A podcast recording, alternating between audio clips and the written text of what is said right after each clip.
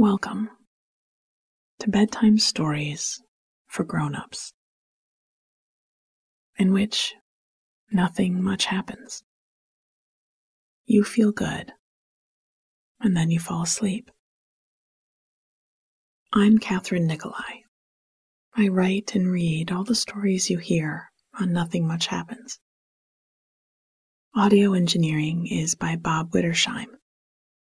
My book, also called Nothing Much Happens, is available wherever books are sold. Now is a particularly good time to follow us on Twitter or Instagram or Facebook. We'll have some exciting announcements coming up in the next few weeks, and I don't want you to miss out on them, as well as regular doses of cozy photos and illustrations and small reminders from me to breathe. Now, this podcast works by giving your mind a place to rest, something soothing and simple to focus on, so that the background static goes quiet and you can relax and sleep. I'll tell the story twice, and I'll go a little slower on the second read through. Just follow along with the sound of my voice and the gentle details of the tale. And before you know it, you'll be waking up tomorrow feeling refreshed and rested. If you wake in the middle of the night, take your mind right back to any of the details you can remember. And you'll drop right back off. Really. This is brain training.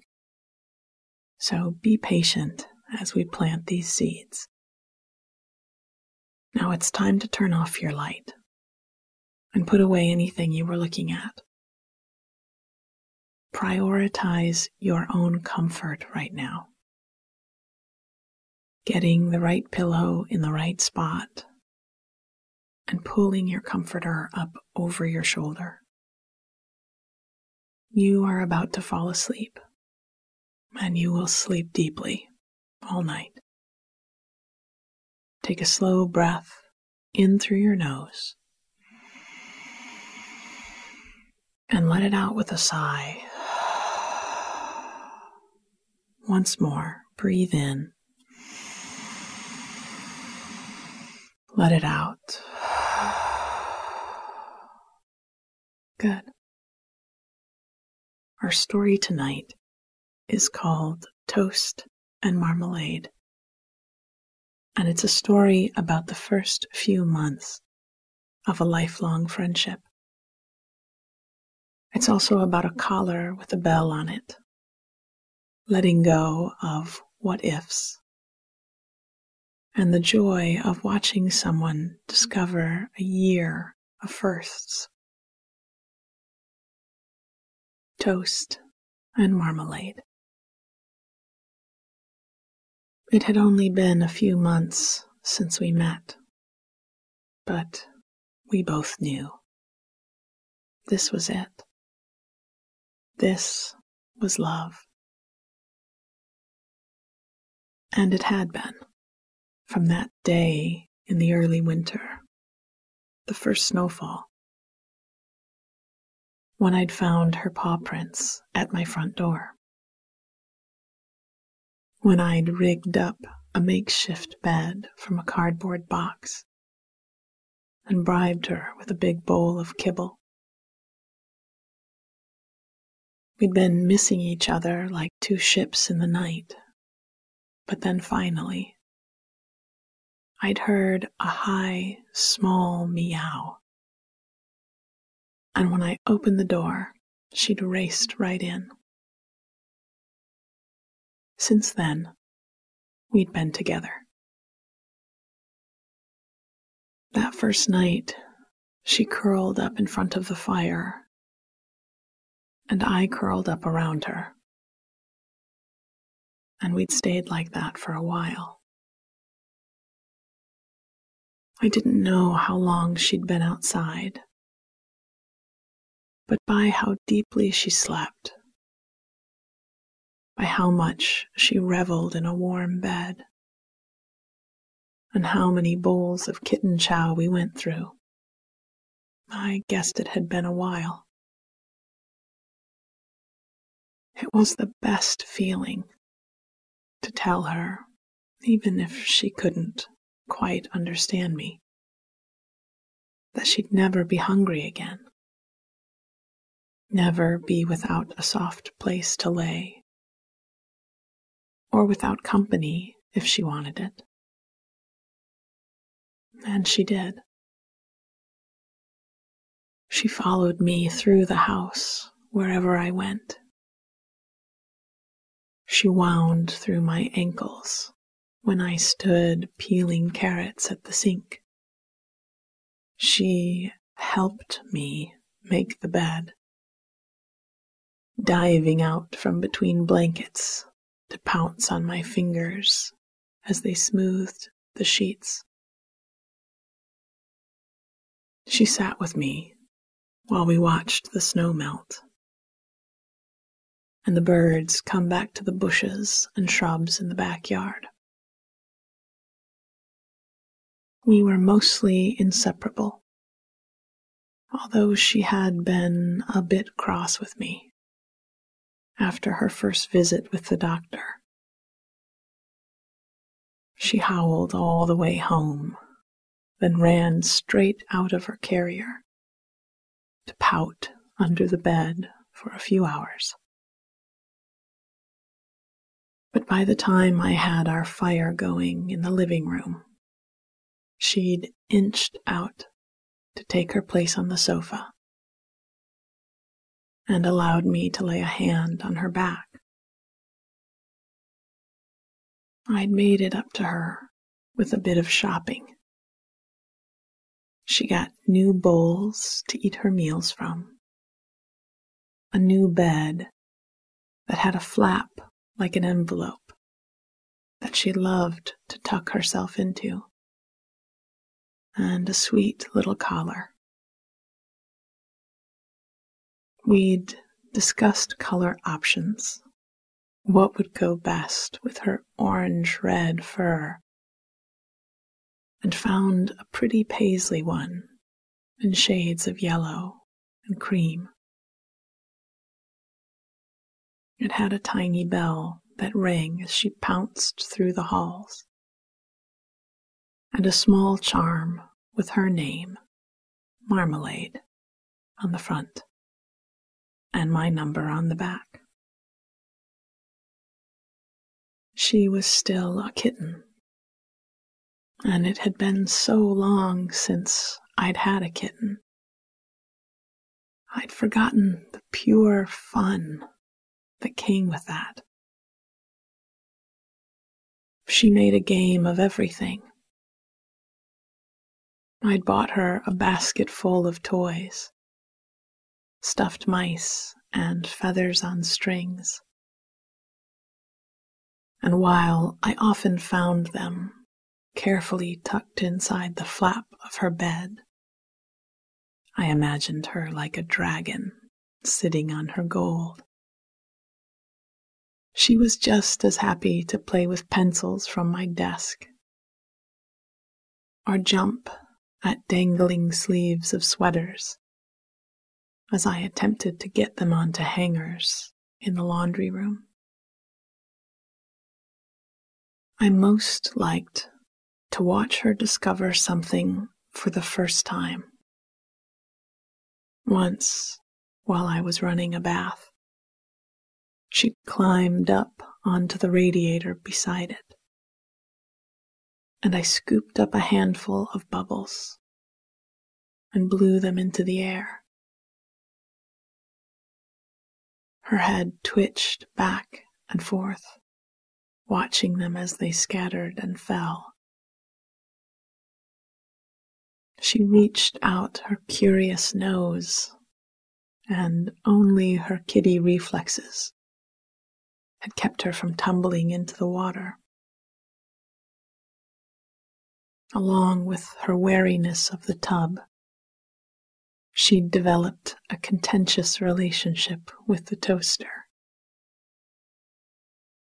The first time a piece of bread had come springing up out of it, she'd jumped a mile as she tried to catch it and simultaneously get away from it.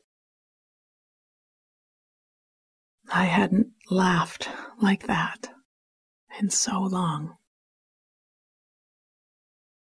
Another day, a friend had come visiting with his sweet, gentle giant of a greyhound.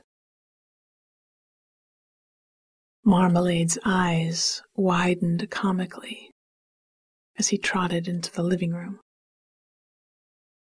She watched him from her perch on the window sill for as long as she could stand, then gave in to her curiosity and dropped down to sneak closer. The dog, a senior and a rescue himself, who by my friend's account liked nothing so much as spending nearly every hour of the day dozing in various spots around the house, had found a patch of sunlight on the rug and stretched out languorously on his side. Marmalade crept closer, inch by inch, then dug her nails into the carpet and pulled herself back like a rubber band about to be shot across the room. When the dog didn't so much as look at her, she changed tack and stepped up closer, striding through his long legs, eventually coming to nestle into the curved space behind his front paws. She sidled closer until she was pressed tight against him and promptly fell asleep. My friend and I had left them to it and went to have lunch at the kitchen table. When we poked our heads back in in an hour, they were just where we'd left them. And now we scheduled regular nap dates for the two of them. As the spring weather got warmer, we spent time on the screened in porch off the kitchen. It was on the east side of the house and caught all the morning sunlight, not blocked by the trees so it was often warmer than the house itself.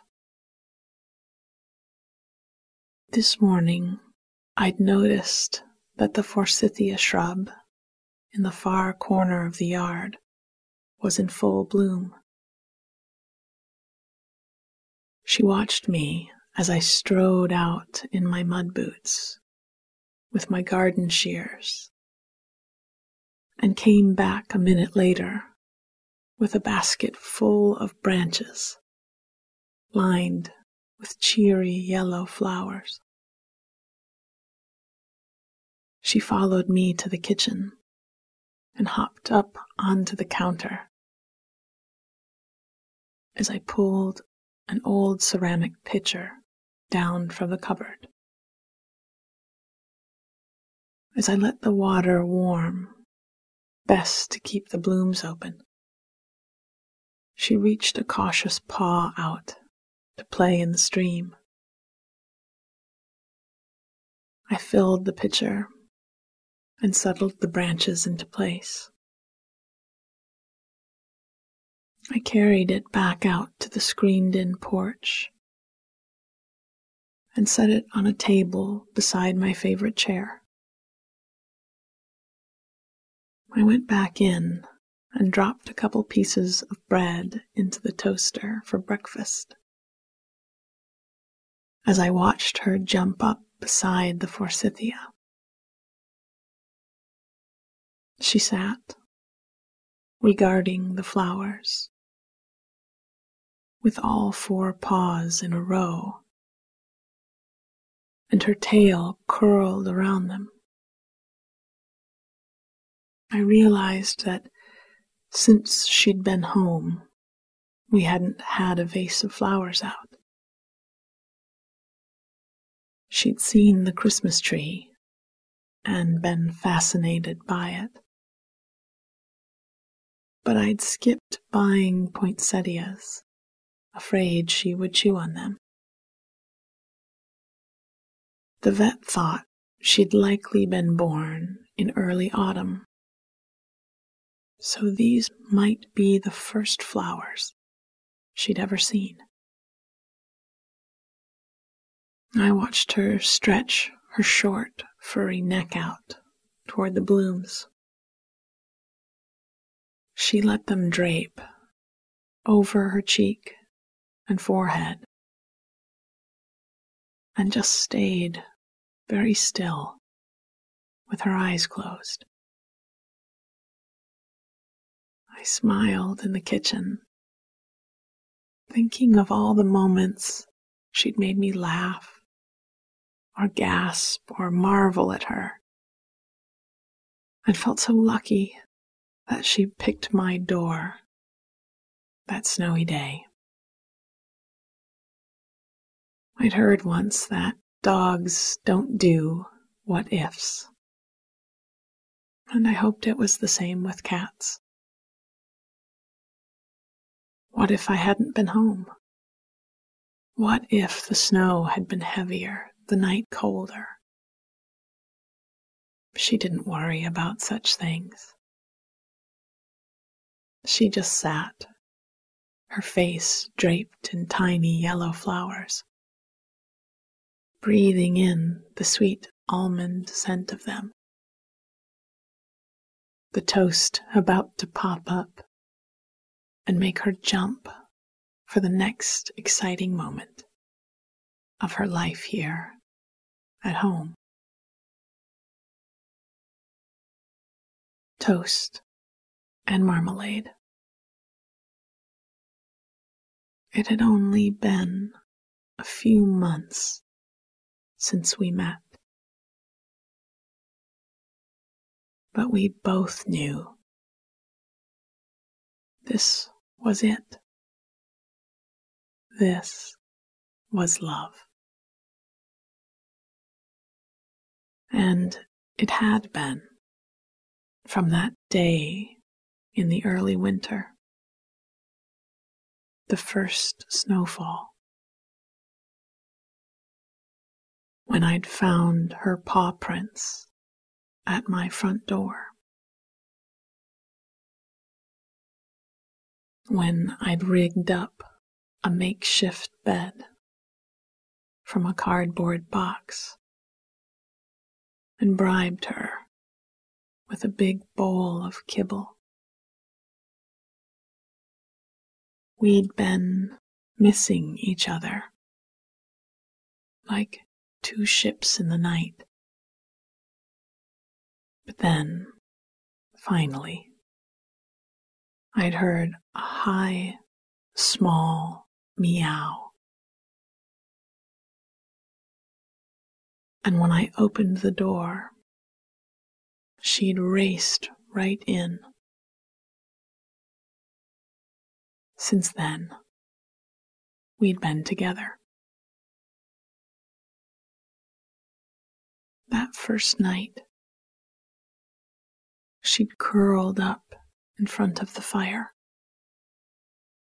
And I'd curled up around her.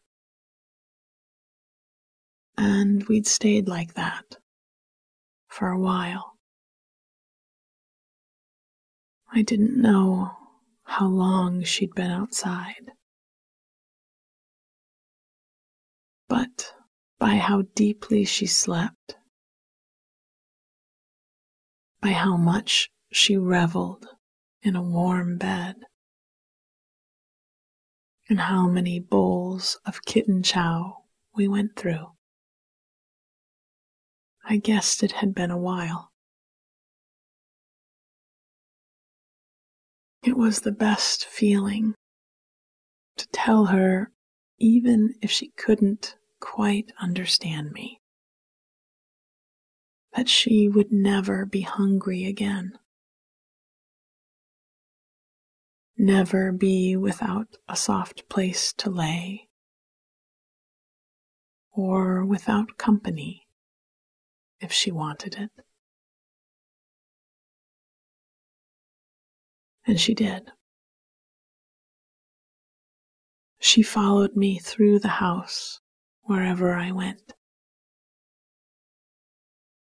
She wound through my ankles when I stood peeling carrots at the sink. She helped me make the bed, diving out from between blankets to pounce on my fingers as they smoothed the sheets. She sat with me while we watched the snow melt and the birds come back to the bushes and shrubs in the backyard. We were mostly inseparable, although she had been a bit cross with me after her first visit with the doctor. She'd howled all the way home then run straight out of her carrier to pout under the bed for a few hours.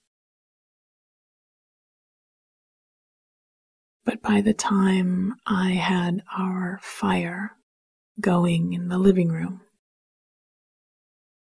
she inched out to take her place on the sofa and allowed me to lay a hand on her back. I'd made it up to her with a bit of shopping. She got new bowls to eat her meals from, a new bed that had a flap like an envelope that she loved to tuck herself into, and a sweet little collar. We'd discussed color options. What would go best with her orange red fur? And found a pretty paisley one in shades of yellow and cream. It had a tiny bell that rang as she pounced through the halls, and a small charm with her name, Marmalade, on the front, and my number on the back.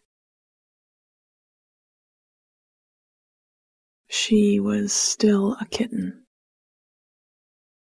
And it had been so long since I'd had a kitten. I'd forgotten the pure fun that came with that. She made a game of everything. I'd bought her a basket full of toys stuffed mice, and feathers on strings. And while I often found them carefully tucked inside the flap of her bed, I imagined her like a dragon sitting on her gold. She was just as happy to play with pencils from my desk, or jump at dangling sleeves of sweaters as I attempted to get them onto hangers in the laundry room. I most liked to watch her discover something for the first time. Once, while I was running a bath, she'd climbed up onto the radiator beside it. And I scooped up a handful of bubbles and blew them into the air. Her head twitched back and forth, watching them as they scattered and fell. She reached out her curious nose, and only her kitty reflexes had kept her from tumbling into the water along with her wariness of the tub. She developed a contentious relationship with the toaster. The first time a piece of bread had come springing up out of it, she jumped a mile as she tried to catch it and simultaneously get away from it. I hadn't laughed like that in so long. Another day, a friend had come visiting with his sweet, gentle giant of a greyhound. Marmalade's eyes widened comically as he trotted into the living room. She watched him from her perch on the window sill for as long as she could stand, then gave into her curiosity and dropped down to sneak closer. the dog, a senior, and a rescue himself, who, by my friend's account, liked nothing so much as spending nearly every hour of the day dozing in various spots around the house, had found a patch of sunlight on the rug and stretched out languorously on his side. Marmalade crept closer, inch by inch, then dug her nails into the carpet and pulled herself back like a rubber band, about to be shot across the room. When the dog didn't so much as look at her, she changed tack and stepped up closer, striding through his long legs.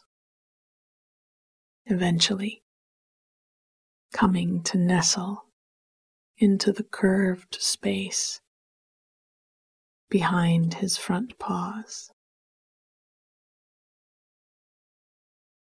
She sidled closer until she was pressed tight against him and promptly fell asleep. My friend and I had left them to it. and went to have lunch at the kitchen table. When we poked our heads back in an hour later, they were just where we'd left them. And now we scheduled regular nap dates for the two of them. As the spring weather got warmer, we spent time on the screened in porch off the kitchen. It was on the east side of the house and caught all the morning sunlight, not blocked by the trees. So it was often warmer than the house itself. This morning, I'd noticed that the forsythia shrub in the far corner of the yard was in full bloom.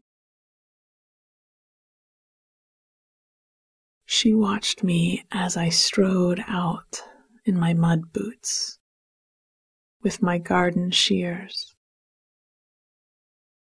and came back a minute later with a basket full of branches lined with cheery yellow flowers. She followed me to the kitchen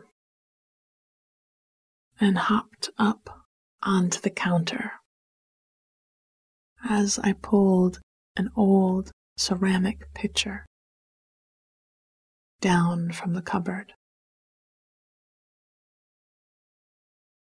As I let the water warm, best to keep the blooms open.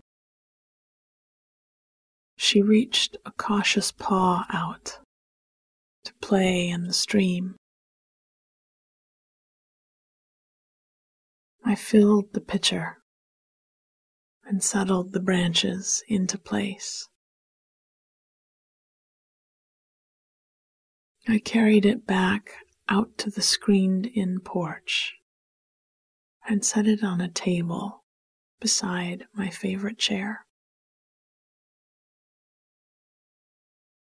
I went back in and dropped a couple of pieces of bread into the toaster for breakfast. As I watched her jump up beside the forsythia, she sat regarding the flowers with all four paws in a row, and her tail curled around them. I realized that since she'd been home, we hadn't had a vase of flowers out. She'd seen the Christmas tree and been fascinated by it but I'd skipped buying poinsettias, afraid that she would chew on them. The vet thought she'd likely been born in early autumn. So these might be the first flowers she'd ever seen. I watched her stretch her short, furry neck out toward the blooms.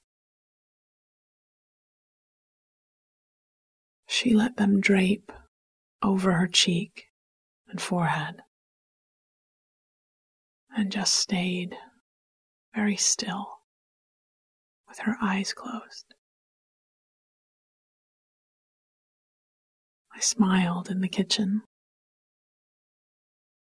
thinking of all the moments she'd made me laugh, or gasp, or marvel at her, and felt so lucky that she'd picked my door that snowy day. I'd heard once that dogs don't do what ifs. And I hoped it was the same with cats. What if I hadn't been home? What if the snow had been heavier, the night colder?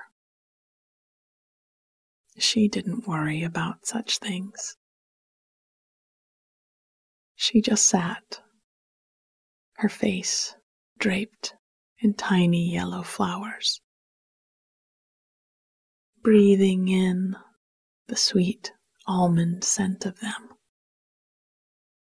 The toast about to pop up and make her jump for the next exciting moment of her life here at home. Sweet dreams.